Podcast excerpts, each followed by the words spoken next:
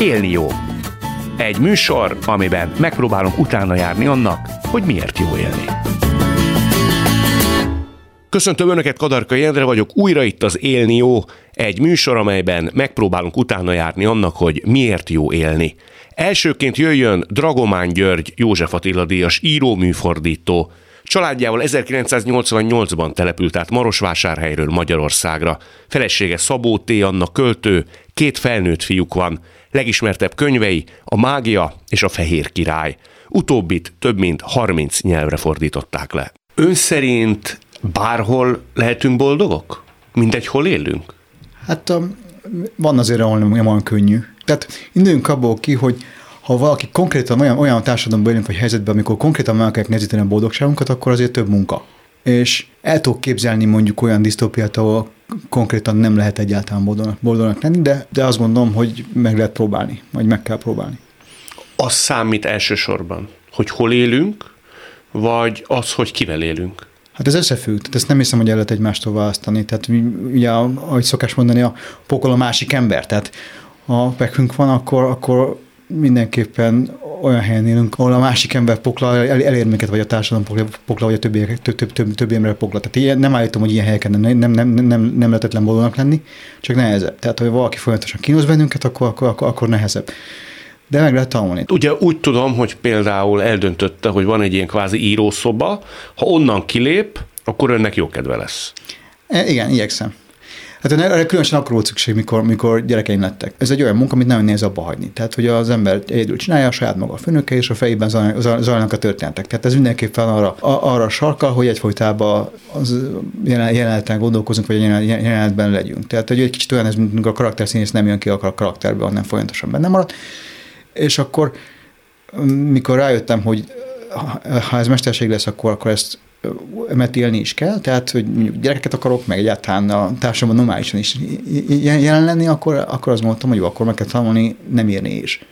És akkor azt hiszem, itt, jön, itt értünk rá a műsor tartalmára, hogy, hogy mikor, de nem mintha írni nem lenne jó, mert írni nagyon jó, de, de meg kell tanulni azt, hogy nem írni is jó. És akkor azt megtanultam tényleg konkrétan, hogy, hogy kizsilipeljek ebből a, a, a, ebből a dologból. Tehát, Annak a módszertanát, vagy a lelki mechanizmusát el tudja mondani, csak így nagyon egyszerűen. Hát, ha valaki ezt meg tudja tanulni, és behelyettesíthető egy másik folyamat az írás helyébe. Azt hiszem, a figyelemről van szó. Tehát eleve az írás és a létezés önmagában az intenzív figyelemről szól. Tehát akkor tudunk valamit jól csinálni, hogyha, hogyha nagyon odafigyel, oda, oda, oda, odafigyelünk arra. És a kizsípelés az, hogy éppen nem írok, azt jelenti, hogy akkor most másra fogok figyelni. Tehát tulajdonképpen el kell engednem azt a, azt a fajta figyelmet, ami az írásra fordul, amikor egy mozdulaton gondolkozom. Tehát mondjuk, mióta ide jöttem, éppen jelentet írtam, ahol mm, egy fiú meg az anya veszekedtek egymás. És mm, elég, olyan jelent volt, ami tele, tele volt folytott indulatokkal és ezen már napok dolgozom, és azt gondoltam, hogy úgy fog idejönni, hogy nehezen gondolkozok út közben, hanem valami, valami más. Tehát ez egy lassú folyamat. Ilyenkor az ember lecsukja a számítógépét, egy kicsit vár, kicsit nézi a falat, jelentet még egyszer elképzeli, és utána hagyja elhalványulni. És akkor ezt hagy, hagytam elhalványulni, és akkor, akkor utána elkezdtem arra figyelni, hogy nem tudom, mi, mi van a szobámban egyébként. Tehát, hogy más, más, más dolgokra figyelni, olyan dolgokra, ami, ami nem, nem, nem, nem, nem része a jelenetnek. Ez azért érdekes, mert önt szerintem nagyon érdekli az érzelmek irracionalitása. Na most az irracionális folyamatok, azok legalábbis az én tapasztalatom szerint kevéssé szabályozhatók. Ezek szerint mégis? Hát a, nem, de az érzelmek igen. Az érzelmek szabályozhatók? Ha az, hát ugye, ha az ember befele figyel a saját érzelmeire, akkor valamennyire szabályozhatóak, igen. igen. Tehát, hát ugye az írás nagyon sok szempontból reflexióról szól, és a reflexió, mint tapasztalat, az hasznos mindenkinek. Tehát ha odafigyelünk arra, hogy itt mi történik, velünk vagy másokkal, akkor az segít egy picit eltávolodni, és ha segít eltávolodni, akkor segít megnyugodni. Mondok egy példát. Ön említi az egyik visszaemlékezésében, hogy édesebben nem volt egy könnyű ember, sőt úgy nevezi, hogy egy nehéz ember volt, nagy politikai nyomás volt rajta, emiatt ő a keleténél többet ivott, írja ön, vagy mondja ön. De én mégis eldöntöttem, hogy szeretni fogom őt.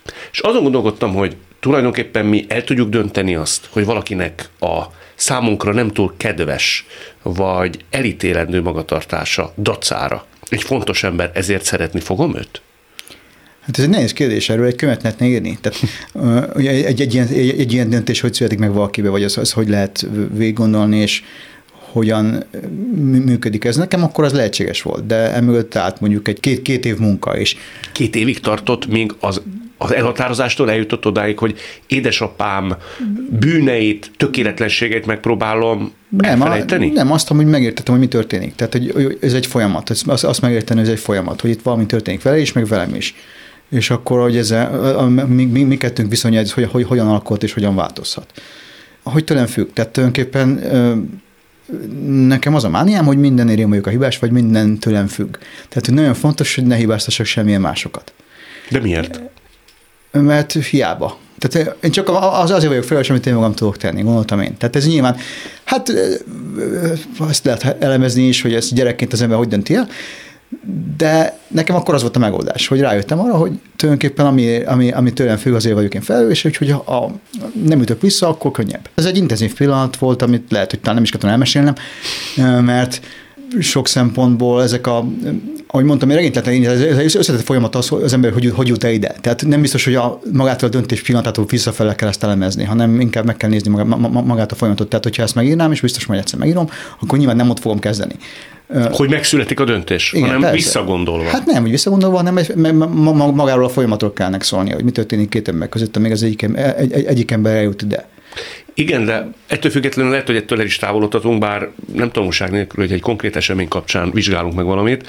Csak arra akartam elsősorban választ kapni, hogy ön szerint akkor ezek szerint lehetséges az, hogy erővel akarunk szeretni valakit, és ez teljesülhet. Ki tudjuk ilyen értelemben iktatni a visszatartó erőket és a, a tökéletlenségeket? Hát nem erővel, de odafigyelése. Tehát az nem biztos, nem, nem, nem állítom, hogy bárki képes bárkit szeretni, vagy hogy ennek van értelme egyáltalán.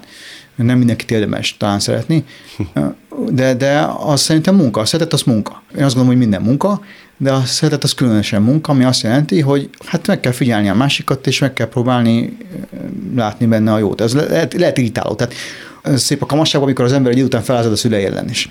Van egy kosztolányi írás, amikor arról szól, hogy a fiúnak fogalmazást kell írni a apjáról, mindenkinek ajánlom ezt elolvasni egyébként, most sajnos pontos címén nem jut eszembe, de nekem ez egy fontos írás, és akkor arról szól, hogy a narrátor, aki nagyjából azonos kosztányival bemegy, vendégségben van a családnál, és bemegy, bemegy a fiúhoz, és látja, hogy kinondik a fogalmazással, az apjáról kellene írnia. És akkor akkor hát nem tud mit írni, semmi se jut eszébe a fiúnak, és akkor ő ír neki egy, lediktál neki egy ilyen köz, közhelyszerű fogalmazást, hogy milyen egy apa, hát csupa közhelyekkel. Közben meg a saját apjára gondol, és eszébe jut, hogy mennyire utálta mondjuk azt a furcsa gesztusát, hogy megszagolja a húst, hm. mielőtt tenne. És a kamaság pont erről szól, hogy ezek az, az, ember, az ember észreveszi ezeket a dolgokat, és elkezd lázadni, és elkezdi utálni ezeket a mozdulatokat, és ez minden viszonyban így van egyébként. Tehát egy szerelmi, szerelmi viszonyban is, vagy egyáltalán, amikor valakit elkezdünk megismerni, egy idő után, idő után elkezd irritálni, vagy elkezdjük megismerni, és miután tudjuk modellezni a figurát magunkban, akkor ezek a, ezek a gesztusok akár irritálók is lehetnek. És akkor hogy... mit kell csinálni? Hát olyankor az nagyon hasznos, ha, tehát hogyha ezt az ember elég er, er, erősen, és, és, én nekem az a tapasztalatom, hogyha az ember elmer a részletek, részletekben elég mélyen, akkor azután elkezd érdekes lenni. Tehát minél közelről megnézzük, annál érdekesebb. Az nem azt jelenti, nem biztos, hogy a, vagy a végére megszeretjük, vagy a végére meggyűlöljük. De mindenképpen történik valami. Tehát mindenképpen a viszonyunk változni fog. Ugye önök 16 évesen ismerték meg egymást feleségével Szabó Annával. Igen, én 15 voltam csak. Csak 15 volt? Igen. Hát ennek most már jó pár éve, és azóta is töretlenül ez egy nagyon erős szövetség, és az jutott eszembe, és remélem nem illetlen a felvetés, de gondoltam, hogy ha találkozunk, akkor megkérdezem, hogy elég egy élet során egy nagy szerelem? Hát szerintem kevés egy élet egy nagy szerelemhez, egy igazán nagyhoz. Tehát, Kevés egy élet egy igazán nagy szerelemhez? Tehát igen. megfordította, értem? Igen, azt gondolom, hogy sőt, tehát egy igazán nagy szerelem az úgy működik, hogy, hogy azt úgy, úgy, úgy értem, hogy kevés egy, egy, egy élet hozzá, hogy valószínűleg az folytatódik majd a következőbe is, ha lesz következő.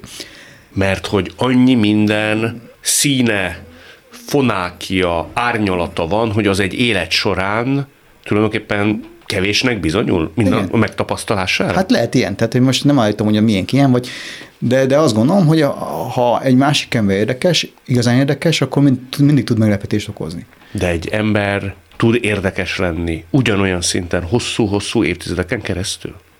Elképzelhető, hogy érdekes. Nem állítom, hogy mindig és minden esetben, De hát igen, különösen az egy alkotó ember, és azt látjuk, hogy olyat csinál, amit nem tudjuk, hogy hogy csinál, és mi újra és újra meglepetést tud okozni ezzel, és valami nála nagyobb a viaskodik, és többet tud nálunk, tanulhatunk, akkor, akkor igen. Tehát ebben persze ezen dolgozni kell, tehát nem állítom, hogy ez egy automatikusan működik, de hát az én tapasztalatom az, hogy, hogy én minden, minden nap kíváncsi vagyok arra, hogy ma mit fog megtudni. Róla? Róla is, meg magamról is. Általa. Általa is, meg igen, hát ez egy, ez egy intenzív viszony. Persze ez, tehát nehéz erről beszélni, és mit lehet erről mondani? Tehát nem, nem úgy értem, hogy tehát az ember nem fogadkozhat, mert mindig, mindig, mindig azt játszottuk első percet kezdve, hogy lehet, hogy ez csak egy napig tart. Ezt játszották? Igen. Mert hát lehet, hogy csak egy napig tart, tényleg. Tehát, hogy én sose fogadkoztunk, nem mondtuk azt, hogy, hogy ez így maradt hosszú távon, vagy nem gondoltuk azt, hogy azt gondoltuk, de nem, nem, tehát nem ezzel foglalkoztunk a, a pillanatra foglalkoztunk többnyire, tehát nem, nem, nem tervezgetni akartunk, vagy te, te, te, más próbáltunk tervezni, a munkát terveztük, azt, hogy hogyan, hogyan válunk íróvá, vagy hogyan, hogyan neveljük egymást író, í, í, íróvá. Az azért tud segíteni élni például, hogyha mondjuk nagy, nagy, nagy, nagy és izgalmas szövegekkel foglalkozunk újra és újra. A segít élni? Igen, szerintem igen. Miért? Mert azért, mert egy komplex és izgalmas világot látunk, ami, ami nagyobb nálunk. Az mindig segít élni, nálunk nagyobbat találkozhatunk. És egy jó könyv az tud ilyen lenni, gondolom én. Azt mondja, hogy ha nálunk nagyobbal találkozunk, milyen értelemben segít? Miben inspirál? Hát nem tudjuk megfejteni, nem tudjuk, miért működik, örömet ad minden olvasás, olvasás nem más mutat. Megpróbálok valamire odafigyelni, vagy egy szövegre, vagy egy látványra, vagy egy képre, vagy egy illatra. Általában nekem a részletekbe való elmerülés, és a részletekbe való koncentráció szokott, szokott kizökkenteni abból, hogy ha mondjuk, ha, tehát az írás az egy depresszív dolog, tehát ugye ha abszolút hajlamos vagyok a depresszióra, a sötétségre, minden ilyenre, arról beszéltünk is a műsor korábbi, korábbi részében sokat. Hát, hogyha, hogyha azt akarom, hogy ez ne legyen, akkor mondjuk vagy megnézek egy képet nagyon alaposan, vagy elolvasok egy szöveget, vagy mondjuk felvágok egy hagymát. Felvág egy hagymát? Igen, akár. Az milyen fajta örömet okoz önnek, mondjuk egy hagyma felvágás? Hát szép egy hagyma felül. Tehát ez, ez, én sose tudom azt megszokni, hogy a hagymának mennyi rétege van. Tehát, hogy venni egy hagymát, megnézni, hogy az mondjuk egy szép, egy, beszéljünk egy szép hagymára, ami sehol se rohadt. Tehát egy szép fényes lila hagymát, amit én persze vörös hagymának hívok, mert Erdélyben úgy hívtuk. Tehát egy ilyen szép fényes hagymát az ember megnéz, kívül ilyen szép csillogó gyöngyház színe van szinte, és akkor azt ketté vágni, és akkor lenézni a rétegeit, pontosan megnézni a, a, azt, hogy oh, tehát, hogy most elmondom, látok is magam előtt egy ideális hagymát. Tehát ennek és már mosolyra is húzódik a szája. Igen, meg tudok neki örülni újra és újra, hogy hát, na hát, van a hagymának belse. Újra és újra, nem tudom én, a tízezedik hagyma felvágásnál is ugyanolyan eltökéltséggel és gyermeki rácsodákozással képes szeretelni. Igen. Mással is így van, tehát tud még egyéb ilyen tevékenységet, ami újra és újra elő tudja hívni önből ezt a gyermeki örömet, vagy kizárólag a főzésé. Nem, minden ilyen. Minden tehát, ilyen. Hát ami, ami nekem fontos, az ilyen. Tehát én szerintem az nagyon fontos, hogy úgy nézzük a világra, amit először látnánk. És ez, ez, ez nagyon jó gyakorlat. És bármit lehet így nézni. Tehát a főzés az egy érdekes játék, mert ott mindenféle érzékenket egyszer, egyszer, egyszer támadás. És ez jó. De bár, ez bármivel, bár, bármivel meg lehet csinálni. Tehát nem kell azt főzni, elég. Néha szoktam azt játszani például, hogy nézem a kezem nagyon szép élmény, most épp, épp van újra a családba a csecsemő, és akkor eljön az a pillanat, eljön majd az a szép pillanat, amikor elkezdi nézni a saját kezét a kisbaba, és mikor nekem gyerekeim lettek, és elkezdték ezt csinálni, akkor egyszerűen ezt eljátszottam azt, hogy a, azt csináltam én is, mint a gyerekeim. Az egy nagyon jó gyakorlat egyébként a, egy kisbaba mellé feküdni, és ugyanúgy mozogni, ahogy ő mozog, ez nagyon fárasztó. Igen, nagyon komoly edzés amit ők, ők végeznek, és akkor, amikor ők ezt a kéznézős dolgot csinálták, akkor én is elkezdtem csinálni, nézni, nézni a kezem alulról. És ne nem evidens. Tehát ahhoz képest, hogy van kezünk, nagyon rég nem néztük meg rendesen. És mire jön rá az ember menet közben? Mikre figyel föl? Hát, hogy hogy mozognak a izmai például, hogy milyen, milyen tehát, hogy, hogy tulajdonképpen az egy érdekes gyakorlat, hogy milyen kevesen, egy ilyen dolog, mindenkinek van keze kettő is, mikor nézte meg utoljára a saját kezét rendesen? Ezt mindenkinek feltenni ezt a kérdést. És ez mindig, ez mindig kéznél van. És, és ön... de, de, ez egy, tehát egy, hogyha jó, tehát hogyha mondjuk lépjünk hátra, akkor mondjuk azt egy, egy meditációs gyakorlat, ami triviálisan hangzik és vicces, de, de, de működik. De egy olyan ember, aki előbb mondjuk a saját kezének a csálésságát, tökéletlenségét veszi észre az ujjai formájának a nem arányos részeit. De nem miért kell azon foglalkozni, az, az a foglalkozni, hogy mi arányos, azt kell foglalkozni, hogy milyen. Tehát hogy nem az a feltétel, hogy összevessük a kezünket a tökéletes kézzel, egyáltalán van-e tökéletes kéz, hanem az a kérdés, hogy meg tudjuk-e úgy jegyezni, hogy utána lássuk magunk előtt, akkor is a becsukjuk a szemünket. Hogy tudjuk pontosan, hogy felismerjük újra. ez a gyakorlat lényege szerintem. Tehát ez az, ami örömet ad esetleg, vagy adhat. De ez involválja azt is, hogy egyszer mint szeretjük is a kezünket? E, igen. Ha eleget nézzük, akkor nem, tehát lehet, hogy meggyűlöljük. Tehát ez, ez tényleg az, az alkatkérdés. Általában én meg szoktam szeretni, amit eleget, eleget figyelek. Uh-huh. Az a tapasztalatom, hogy amit elég jól megnéz az ember, akkor ha tudja elég jól megnézni, akkor utána hát nem, ha nem is megszereti, de meg megismeri. És ha megismeri, akkor már, akkor már, akkor már van esély arra, hogy megszerethesse. Könnyen megszeretni. Megtanultam fotózni, és minden fotós lefotózok én is. Aki önt fotózza, azt ön lefotózza. Igen. De miért? Miért? Azért, mert azt gondolom, hogy nem ártanak a fotósnak szembesülni azzal, hogy mi történik vele. Mi megy keresztül ön, miközben ő fotózza? Nem, hogy mi megyek keresztül, de um, hogy megértse, hogy tulajdonképpen a kamerának két, két, két, két oldala van. És van, akit ez érdekel, vannak olyan fotósok, akik ez nagyon idegesít. Van, van, van, van, aki csak nevet rajta, van, akit ez nagyon megráz. És olyan is volt, hogy végül nem lett fotózás. Annyira fölkapta a vizet? Hát azt mondta, hogy akkor, tehát hogy nem, nem engedte meg, hogy én lefotózom, és azt mondtam, hogy jó, de akkor én is engedem meg, hogy ő engem. És nem lett fotózás? Hát nem, ezért. Érdekesen reagált a fotós úr, nem? Miközben hát, ön csak ezt egy játéknak szánta, tehát. Hát, játék, de komoly játék. Minden játék komoly játék. Az fontos tudni, hogy minden játék egy komoly játék. Tehát akkor, akkor, akkor, akkor jó játszani, akkor komolyan veszük a játékot. A komoly játék alatt mit ért? Mi az ismérve annak, hogy komoly? Tehát, hogy azért ö, nem csak bolondozunk?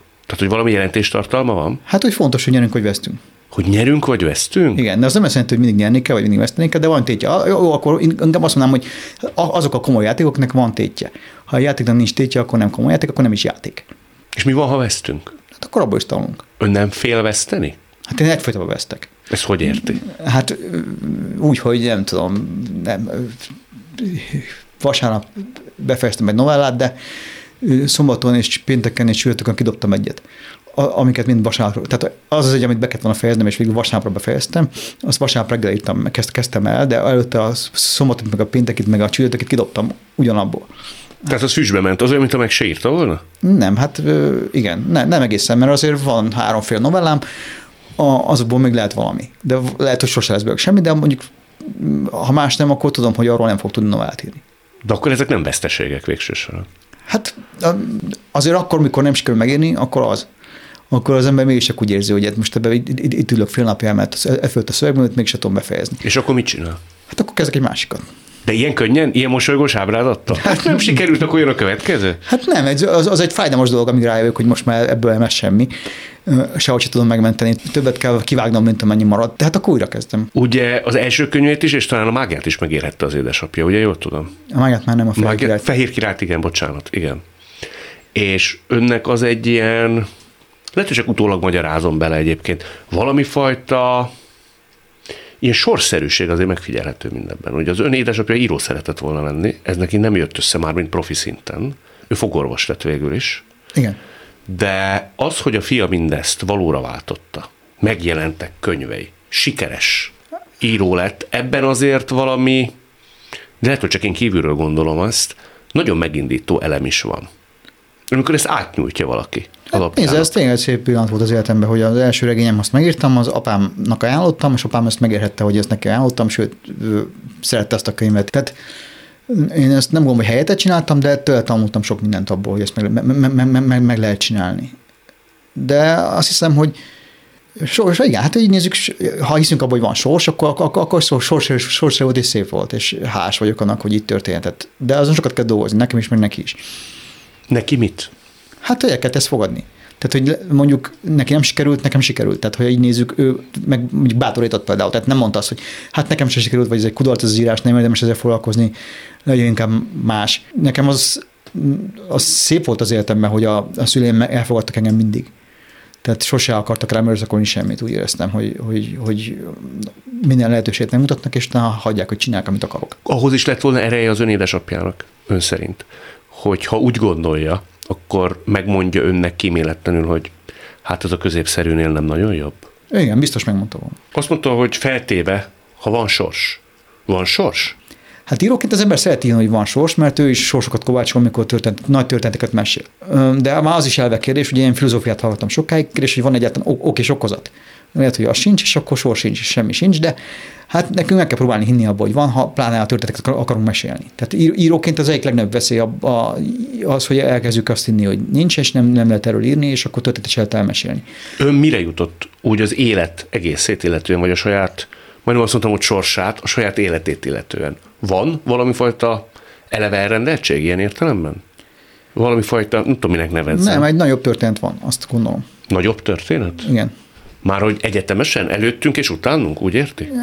Igen, egy olyan nagyobb történet, aminek vagy részei vagyunk a saját kis történeteink, történeteinkkel is. És az írás ebből a szempontból, hogy össze tudja rántani a világot. Tehát mm, valami olyan történik, ami előtte nem történt. Valami olyan lesz, ami korábban nem létezett. És valami új, hát ezzel kezdtük azt mondani. Igen, és ez már örömet tud adni. Ön azt mondja, hogy mindig van egy másik út, csak bátornak kell lenni. Ezt azt hiszem a mágia kapcsán fogalmazta meg többször. Nem, én az abban hiszek, hogy lehet dönteni. Tehát lehet igen mondani, és lehet nem mondani. Abba, abba hiszek elég erősen. Tehát, hogy ahogy Arisztotelész mondja, a választásaink határozzák meg az életünket, és nem a véletlen. Hát, hogy választhatunk. Uh-huh. Nem mindig, de, de, de... Nem mindig? Na, hát nem, nem mindig, de mert ez nem, is, ez nem, nem, nem egy racionális kérdés sokszor. Tehát um, az indulatok ezt át, át, át tudják esetleg írni, de azért, azért van olyan helyzet, amikor igen. Esetek többségében talán igen. És ön hogy definiálná a bátorságot? Hát nem tudom definiálni. Pont ezért lettem író, nem filozófus, hogy ne kell definiálnom, hanem a, hanem írás közben kell definiálnom. Akkor én mondok Tehát egy... Történetet tudom definiálni. Mondok egy dragomán idézetet a bátorságról, mert nekem nagyon tetszik. A bátorság azt jelenti, hogy eljön egy pillanat, amikor minden rajtad múlik, minden, az élet is és a halál is, minden. És tudod, hogy minden rajtad múlik, és elbírod ennek a tudásnak a felelősségét és súlyát, és vállalod a sorsod, és azt teszed, amit tenned kell. És ne gondold, hogy nem félhetsz közben. Mert az, hogy félsz, az nem jelenti, hogy gyáva vagy. Mert a félelem az alap. Abból következik, hogy tudod, hogy mivel nézel szembe. Ha le tudod győzni a döntő pillanatban, az a bátorság. Hát ez egy monológ, amit mond valaki. Tehát, hogy ez nem biztos, hogy azonos az, amit én gondolok, de az a figura, aki ezt elmondta, azt akkor így, a, a, akkor így gondolt. Nekem ez nagyon tetszik, ez a, ez a hát akkor nem nevezzük definíciónak, mondjuk úgy, hogy meghatározás igen, igen, egy, igen, tehát ez inkább egy gyakorlati recept arra, hogy mi a bátorság. És úgy közels távol egyetért ezzel a szereplővel? Azt gondolom, egy koherens világkép, amit ő megmutat, és próbálok vele egyetérteni. Tehát magyarul bátornak lenni annyit jelent, mint uh, tudni, hogy gyáva vagyok, de ennek felelősségével nekiállni és legyőzni azt, megpróbálni legyőzni azt. Merni dönteni inkább azt jelenti. Merni dönteni. Tulajdonképpen, ha azt kérdezném öntől, hogy a legfontosabb, hogy az ember jó életet éljen, megpróbáljon jó életet élni, sikeres, boldog és harmonikus életet, akkor ez a kulcsa? Merjünk dönteni? Ez egy, egy, egy, egy egyik a sok kulcs közül. Nincs egy kulcs, sok kulcs van, de ez az egyik. Ön az a típus, aki általában beláll ezekben, és jól szokott dönteni? Hát döntök mindenképpen, hogy jól ne, vagy nem. Azt, azt gondolom, hogy akkor átgondoltan döntök, vagy, vagy, vagy végig gondolom a döntést, vagy legalább tudtam, hogy döntés volt. De néha az is van, hogy nem is tudjuk, hogy döntöttünk, hanem csak csináljuk, és én legalább megpróbálom tudni, hogy döntöttem. Hm. Ezt menet közben tudjuk? Vagy csak utólag? Hát, ha minden jól megy, akkor nem, nem, nincs erre recept. Jó, ha tudjuk. De még azt gondolom, hogy csak azért is. Tehát nekem Beckett egy nagy hősöm, és a Beckett figurái azok általában mindig tovább mennek. Tehát hogy ezek általában olyan figurák, akik, akik az élet különböző nyomorult helyzeteiben vannak, és nem tudom, fordítom egy regényét, annak az hogy Watt, és a Watt egyszer beesik az árokba, megy valahova, és annyira rozoga, és nem tudom, hogy így beesik az utcán az árokba, és van rá esély, ott marad, és nem, nem mászik onnan ki, de aztán mégis kimászik, egy idő után előbb, előbb csak négy kézláb, aztán feláll, aztán tovább megy. És ez a, csak azért is tovább menni, és ez nekem egy nagyon fontos pillanat volt ennek a bekett életműnek, és azt gondolom, hogy mindig erre szoktam gondolni, mikor baj van, hogy Watt is kimászott az árokból. Akkor nekünk is sikerülhet. Igen. Nagyon szépen köszönöm. Én köszönöm. Tudod-e már, hogy valami történik velünk, amit úgy hívunk a világ? Még mosolyogsz rám, aztán egy perc sem múlik el, már is azt mondjuk, hogy emlék.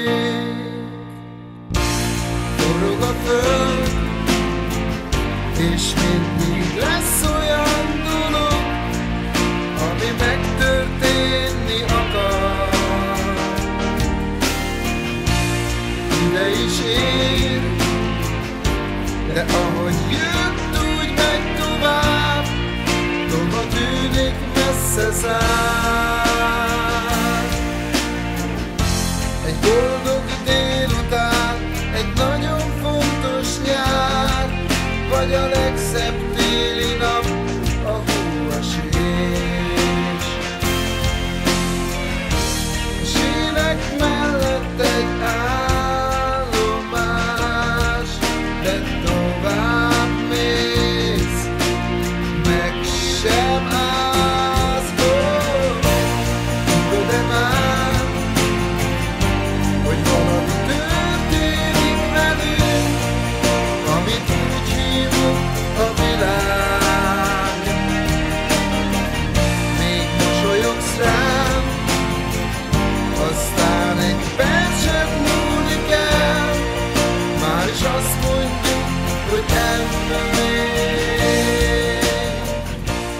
Renner Erika nevét akkor ismerte meg az ország, amikor 2013-ban volt párja megtámadta és brutális kegyetlenséggel megcsonkította. Az elkövető megragadta a nyakánál és betuszkolta a lakásába, ahol megkötözte egy zsineggel és injekcióval elkábította. Ezután marúanyagot öntött a nemi szervére. Testén örökre viselni fogja a támadás következményeit. Végeláthatatlan jogi procedúra és kálvária után Erika küzdelmét siker koronázta, és a lúgos orvosként elhíresült férfit 2018-ban jogerősen 11 év börtönbüntetésre ítélték. Az ügy számtalanszor taglalt előzményeibe, körülményeibe most nem is mennénk bele, mert hogy Erika több lett, mint egy áldozat. Egy igazi szabadságharcos, aki nem adta fel, harcolt a saját igazáért, és sok más sorstársáért is. Az őt ért megpróbáltatások hatására meg is keseredhetett volna, de őt nem ilyen fából faragták. Mérő Verával írtatok egy könyvet, ennek a címe Lúg. Ennek az utolsó mondata az, hogy mert élni szép. Ennyi megpróbáltatás és borzalom után is ezt gondolod? Mindenféleképpen. Úgy gondolom.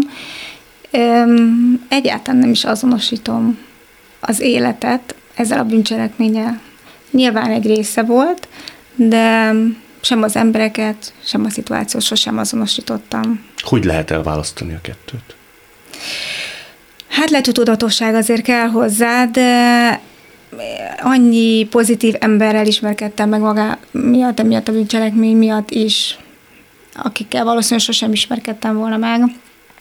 Ilyen a jogi képviselőm és egyéb emberek, akik mm, segítettek vagy támogattak, hogy én ezt abszolút pozitívként, ezt a részét pozitívként élem meg, egy hozadékának, és a másik részét pedig magát a bűncselekményt, azt semmi közöm hozzá, azt egy olyan ember követte el, aki képes erre, bűnözők vannak, ezt eddig is tudtam, egy ilyen bűnözőnek az áldozata lettem, de ehhez nincs köze az emberek iránti kapcsolatomnak, sem pedig a, az életnek és semminek.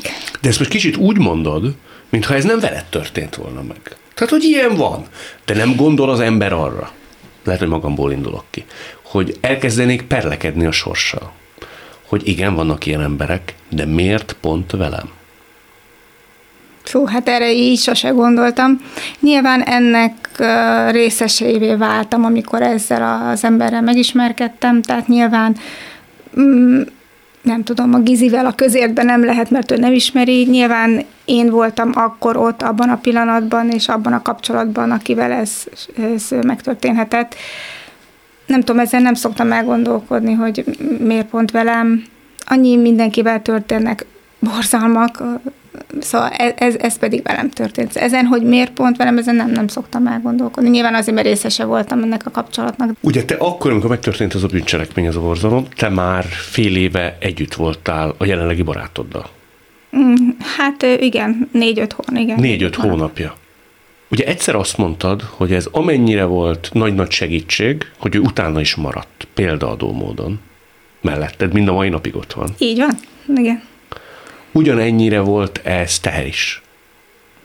Megpróbáltatás.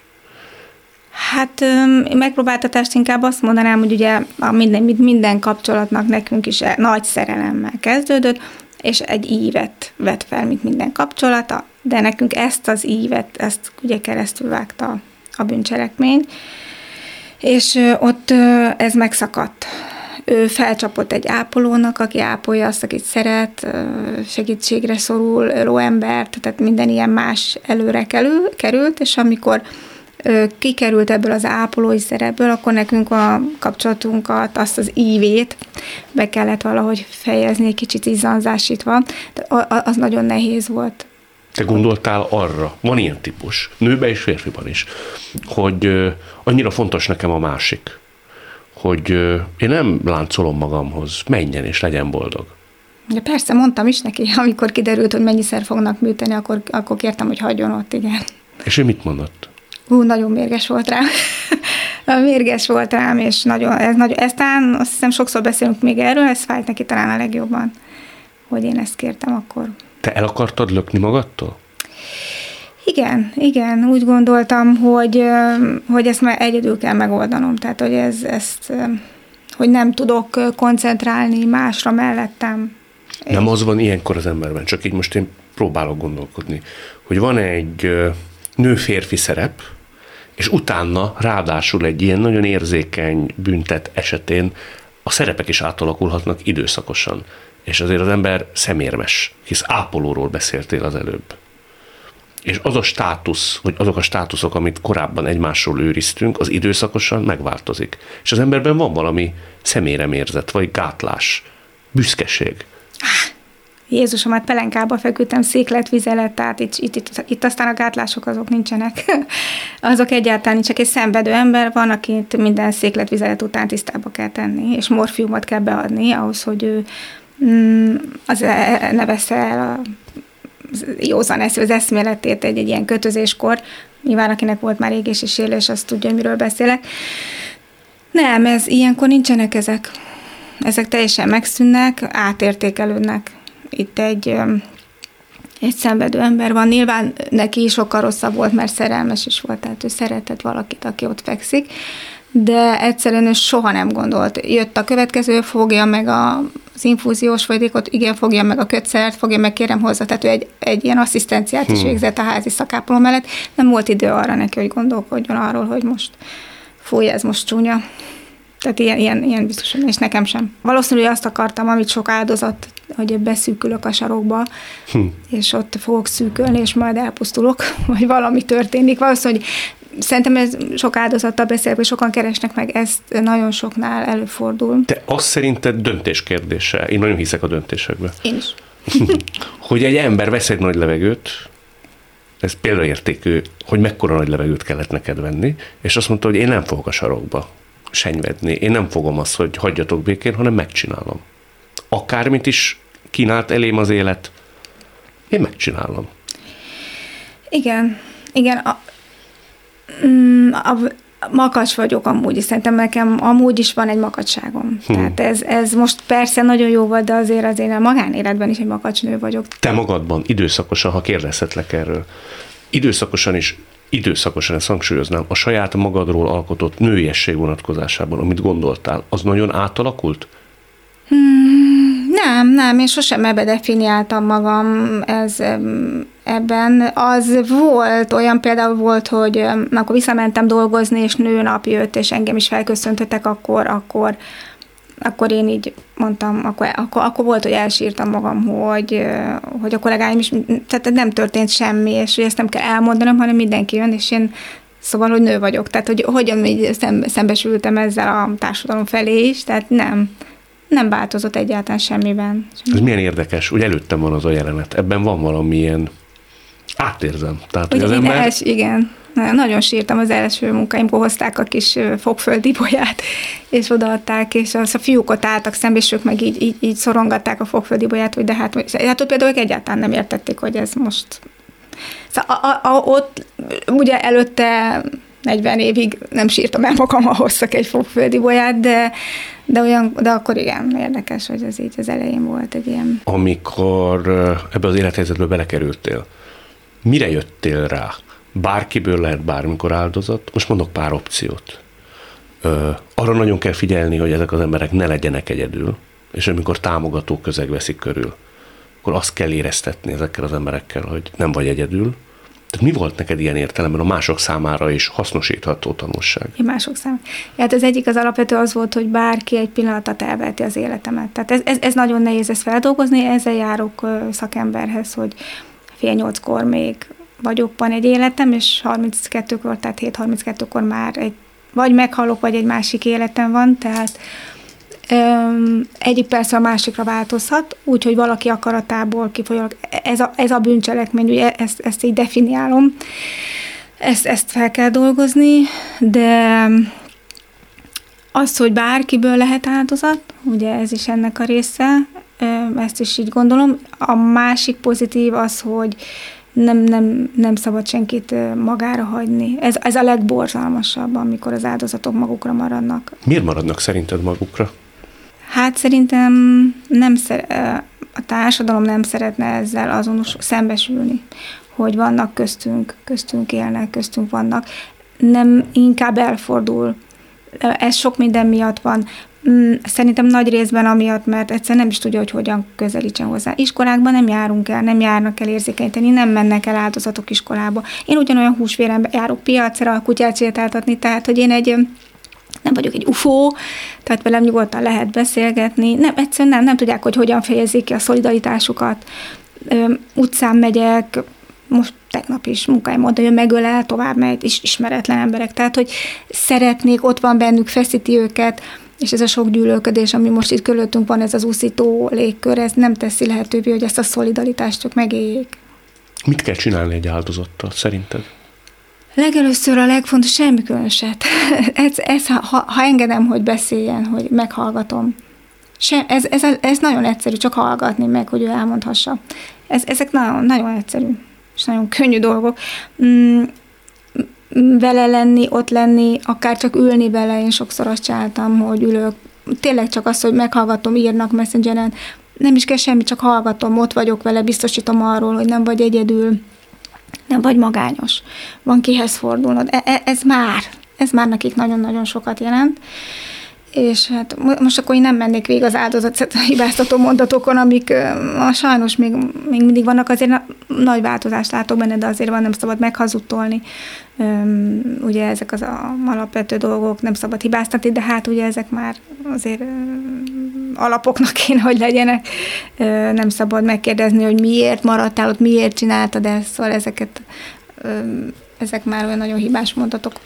Említetted azt, hogy azért az egy nagy feladat még feldolgozni azt, hogy az embernek az egyik percről a másikra elvehetik az életét. Ezen hogy lehet túllépni ettől a félelemtől, komplexustól és rettegéstől? Fú, ez az egyik legnehezebb. Én úgy gondolom, ez, ez ami, mert úgy él az ember, hogy e- ez eszébe se jut. Hogy valaki kigondol egy dolgot, azt kiterveli, kifigyel, tehát az aklatásnak az egy borzalmas állapot már különben az aklatás, és aztán ő ezt véghez viszi. Egyszerűen, egyszerűen ebbe a, ebbe a, ebbe a, ebbe a mély gonoszságban az ember nem szóval nem is létezik, szóval egyszerűen nem is gondol -e. egyszerűen egy egészséges embernek ezek az eszében nem fordul meg. És ezt és is igenis feldolgozni, hogy már pedig van ilyen. Ez mivel jár azóta bizalmatlansággal? Nem, nem, például nálam az egyáltalán nincs. Tehát én, én, nekem, én, én, én nekem a másik ember, főleg a, mindig fél, ugye kérdezik, hogy a férfiakban is hogy tudok a páromban, eszembe nem jut. Tehát ilyen gonosz és ö, ö, szörnyű gonosz, barbár emberek azért ö, nem minden bokorba teremnek. Szóval, hogy ö, De észre se vetted magadon, hogy egy picit is csalódtál volna a férfiakba? soha. Nem bevalva, hanem csak úgy észreveszi az ember egy-egy részmegoldás során. Soha. Soha. Ő egy bűnöző, nem egy férfinek definiálom, hanem egy bűnözőnek. És abba a halmazba teszem, aki egy brutális bűnöző. Odavaló, és ő ott van, a többiek, tehát nem, nincs abban a közös halmazban, mert a férfiak vannak. Tehát nincs ilyen közös halmaz, amiben ő oda betartozik, ő a, a bűnözői zárt halmazba tartozik. Azt is mondtad, hogy ezután például azt nagyon megtanultad, hogy nem szabad ítélkezni. Hú, igen, Korábban ítélkeztél? igen. Milyen helyzetekben? Hát például ö, ilyenekben is. Tehát so, így, ö, én is, ö, nekem is úgy volt könnyebb, hogy azt gondoltam, hogy ha én nem vagyok valamilyen, akkor velem valami nem történhet meg. Amikor a Verával írtuk a könyvet, nekem gyerekkori élmények jöttek elő, amikor a engem megítéltek, mint nő, tehát így ö, rossz életüknek állandóan, mert én sokat mozogtam fiúk között. Jól éreztem magam közöttük. Én nekem sok fiú, férfiú társaságba jártam. Ezért engem megítéltek. és hogy kik? ez ö, tanárok, pedagógusok, és utána ezt elhittem már szinte magamról, hogy én az vagyok, és itt a bíróságon ugyanerről volt szó, hogy milyen szeretői viszonyban volt, hányszor volt, hány férfi, tehát hogy ezt a rossz, a Magyarországon ezt a nők, egyszerűen ez van a különben a bíróságon is, hogy megpróbálják az ő erkölcsileg is, és ugye közben nekem egész gyerekkorom óta ez a megítélés volt, ebbe szembesültem, és Szóval például ez is egy olyan volt, amikor azt mondtam, hogy itt most ki kell állnom ezért, hogy én mi vagyok. Mondtál egy számomra nagyon érdekeset. Azt mondtad, hogy semmiért nem adnád oda ezt az életet. Semmiért. Semmiért. Ez biztos. Tehát én, én olyan, olyan, olyan emberi értékeket éltem meg ez alatt, az időszak alatt. Persze voltak borzalmas napok, és, és, és persze egy árul, egy intézményárulás, ugye, ami áldozata is lettem, de, de közben olyan, olyan, olyan nagyszerű emberekkel találkoztam, és olyan, olyan tényleg emberi értékekkel, amiket valószínűleg nem tapasztaltam volna meg, hogyha ez nincs. De akkor, amikor, aztán hagyjuk is, mert ez egy végső soron egy pozitívabb műsor, tehát hagyjuk a Igen, nem akarok belemenni, igen. borzalmas részletekbe, de hogy azért neked rettenetesen nagy fájdalmaid voltak. Nagyon sok komoly műtét volt. Említettél előbb egy-két részletet, amikor morfiumot is kap az ember adott Igen, esetben, az nagyon fáj. sokat segít, igen. Hogy amikor ilyen lesz az embernek a, az élete, legalábbis egy ideig, még ezek árán, ezek után is azt mondja, hogy én ezt el nem cserélném, mert több lettem, gazdagabb lettem, és ebből hozom ki azt, ami van. Pontosan így van. Még amit eszembe jutott, hogy talán a humor az nagyon fontos. Um, ugye az Élet szép, ez a Begnini film, ugye ott, ott valahol azt 50 milliószor láttam. Nekem a én- kedvenc filmem a Forrest az Gump enyém, után. az enyém is. Szóval én azt nagyon sokszor megnézem, a gyerekeimet elvittem megmutatni. Valahol én, valahogy én, nekem, e- én ez vagyok. Én úgy gondolom, hogy ezeket a ezeket az autokrata társadalmi rétegeket megmosolygom, és igenis ki tudom figurázni, és nekünk mai napig vannak aranyköpéseink a bíróság, vagy a bíró szájából elhangzottak, és ezeken nagyon sokat szoktunk röhögni. Tehát valószínűleg ez a humor, ahogy a jogi képviselőm a humora is, ahogy átsegített ezeken, és, és, és, és ez mai napig jó kedvre derít, amikor pedig ott van mögötte, ott húzódik mögötte az a borzalmas intézményjárulás, amit én is megszenvedtem, és amit a, nő, amit a az áldozatok szenvednek a mai napig a bíróságon. Az igazamat akartam, tehát nekem, ak- vagy akkor mondják azt, hogy nem, nem adom oda az igazságot. Nincsen is. Milyen érdekes, hogy az igazat említed. Azt hiszem Fitzgerald írja valahol, hogy engem nem érdekel az igazság, csak boldog akarok lenni. Hogy... Igen, de az áldozatoknak rettentően fontos, Igen? hogy ez az nagyon, és azt, hogy leírva lássák, és azt, hogy amikor egy ítélethirdetés nem véletlenül nyilvános, azt, azt hallani kell. Mire gyógyír? Arra, hogy ezt velem nem lehet megtenni. Az előbb volt egy félmondatom, vagy a tiéd, nem emlékszem, te legalábbis nagyon helyeseltünk mind a ketten. Azt mondtad, hogy ha már egy ilyen élethelyzetbe került az ember, akkor ebből kell kihozni a maximumot. Uh-huh. Azt hogy kell csinálni? Hát ö, egyszerűen el kell fogadni, hogy én nekem most ez az én életem. Az ugyanolyan szép, értékes, és az enyém. Tehát az, hogy nekem minden nap tágítani kell, mert ezt nekem megtanították Attilát, hogy hogy kell, ö, akkor ö, nekünk ez része az intimitásunknak, ezt beépítem. Nekem ez ugyanúgy fontos, ugyanúgy édelgetem ezt a részét az esti szeászaimnak, mint például az, hogy sétálni megyünk. Ez, ez a miénk. Ez most a miénk. Ugye hát itt a humor része is, hogy ugye nekem nem kaptam egy olyan orvosi szerszámot, amivel ezt csinálni kell, ezért mondták, hogy ilyen, meg ilyen, meg ilyen kell, ezért a párom elment egy ilyen szexshopba, és meg kellett vennie, és ugye azon sokszor rögünk, hogy ő járkált be ilyen különböző méreteket, és már mindenki ismert, és már mit gondolhattak róla, szóval, hogy egyszerűen ez beépít, ez, ez, ezzel röhögünk, tudunk nevetni is, ez a mi életünk, és szép, és boldogok vagyunk, Öm, mert ez az enyém, és nem akarok másik életet. Nem akarsz? Nem, nem, nem, nem, nem, nem, ez az enyém, és szerettem, és ő az enyém, és nem is adom oda, és ez az enyém. Ez, amikor megszületik egy ilyen döntés, mert ez egy nagyon szép felismerés. Hát ennek azért van ereje. Az egy pillanat alatt születik meg az emberben, egyik másodpercről a másikra, mert ezek erős és súlyos mondatok, hogy én ezt nem adom, ez az enyém. És ebből fogom én kihozni azt, hogy egy nagyon harmonikus és boldog ember leszek. Akkor csinálom máshogy, mint eddig. De csinálom. Még egyszer volt egy, egy ember, akit nagyon szerettem, és ő azt mondta, hogy a boldogság az nem egy állapot, hanem egy képesség. Ez is egy szép mondat volt tőle, és én tényleg úgy gondolom, hogy én képes vagyok rá, hogy boldog legyek, és, és, és, az, és minden, amit én kapok, ami az enyém, azt megbecsülöm, és tényleg szeretem, mert magamat is szeretem. Tehát nem, ez az egyik legfontosabb dolog, hogy sokan úgy érezzük, hogy nem tudjuk magunkat se szeretni. És szerintem ez, ez, ez mindig is bennem volt, hogy én semmivel, tehát a kórházban is, létemet is, akik ott körülvettek, akár az ápolók, tehát én, én, én nem tudom, én már ott is szerettem magamat. Fájdalmaim voltak, de... de... Hogy kell szeretni magunkat? Akkor, amikor nem olyan könnyű. Úgyhogy elfogadom, hogy ez az állapotom van, ebből megpróbálom tényleg a legjobbat kihozni, észrevenni azt, akik körülöttem vannak és jót akarnak nekem, elfogadni, figyelni rájuk is, hogy nem tudom, hogy használni, vagy elfogadni az ő irányomba tett, tehát például a jogi képviselőm ugye sokszor kemény volt, és mondta, hogy ezt azért csinálom, mert tudom, hogy veled mit font, és tudom, hogy jót akar.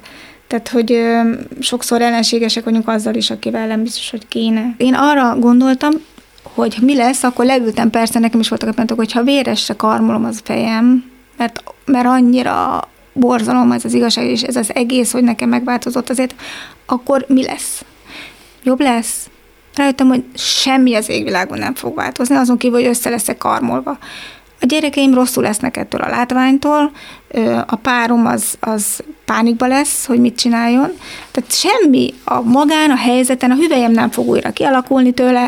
Tehát szóval, hogy ezeket talán át kell gondolni, hogy jobb lesz-e attól, hogyha én így gondolkodom, jobb lesz a környezetemnek is, nekem is. És a környezetem jól érzi, én is jól érzem magam. Nem, nem lesz jobb.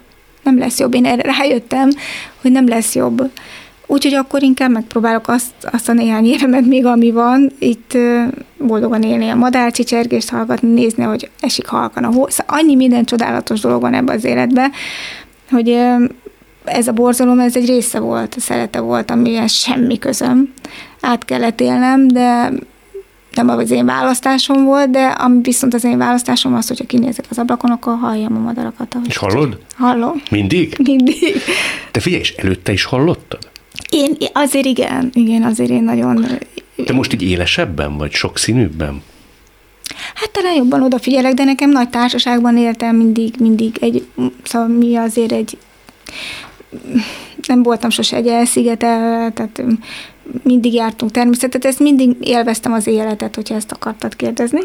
Különben igen, élveztem mindig, most, most is ugyanúgy. Mindig is ilyen szabadon éltem, ezért nagyon sokat szorultam a bíróságon is ezeken a mm, nem szeretik az ilyen szabad embereket uh-huh.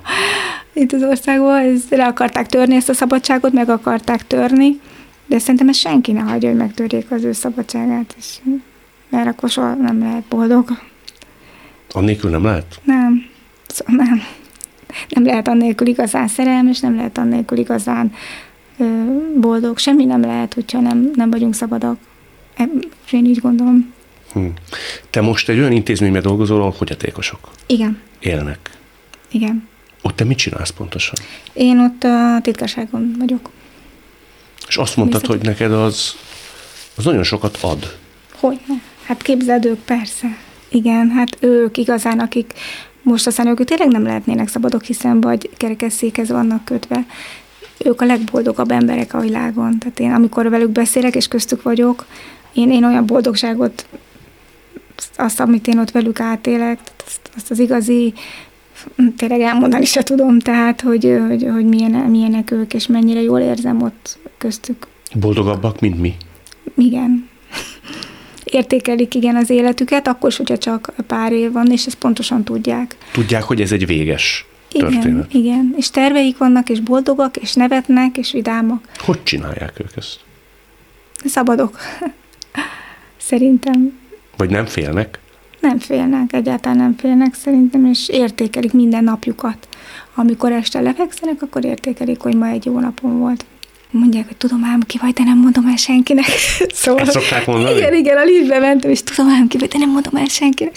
Szóval, hogy ezek olyan, annyira cukik, és, és, és, mm, hát, és akkor én nekem mondják, képzeld ott a liftbe, hogy, hogy hogy tudtad, hogy tudsz így mosolyogni, és ilyen boldog, egy ilyen boldog, mondja ő ott, ott a kerekesszékben, és mondom, úristen, hát te mondod ezt nekem, hát én csodálok téged, és mondta, hogy jaj, nem, nem, hát én semmi, nem, de te, te, a te fájdalmad az. Szóval, hogy ilyen együttérzők, és ennyire szolidálisak, és talán ezért érzem el jól magam, hogy ők, ők az övé ő bajuk, az semmi, semmi, az enyém.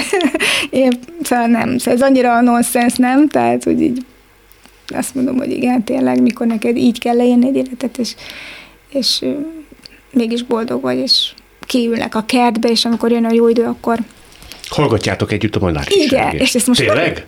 így van, mit most mond, Ráhibáztam. rá. Rá, bizony, sőt, nem csak oda, hanem nagy virágállás, ilyen virágládák vannak, és ahogy a döngicsének a, a kis darab, azt is leszoktunk ülni és nézni, szóval, hogy ilyenek. ilyen apró dolgot, szóval nem kell ilyen nagy dolgokra, mert olyan nagy dolgokat akarunk elérni. Talán most megy eszembe, amiket kérdezt, hogy olyan nagy dolgokra vágyunk. És, és ilyen apró dolgokban ott van, a sok kis apróból jön a nagy boldogság, és mi meg mindig olyan nagyot, és mindig csak megyünk érte, megyünk érte, aztán meghalunk. Közben meg amik ott voltak, azokat meg nem, nem, nem vesszük észre. Hát te most már biztosan észreveszed. Én nagyon. Igen. Örülök, hogy találkoztunk. Nagyon szépen Én köszönöm. is örülök, én köszönöm. Fontos próbatétel, hogy mit kezdünk a megváltoztathatatlan állapotokkal. Renner Erika példája azt bizonyítja, hogy az elsőre még oly felfoghatatlan eseményekkel és helyzetekkel is meg lehet békélni. Mi több, mindezekkel együtt lehet boldog és harmonikus az életünk. A receptet tán senki sem ismeri. De Erika szemlélete és életöröme szerintem sokunknak adott gondolkodni valót. Ne feledjék, élni jó.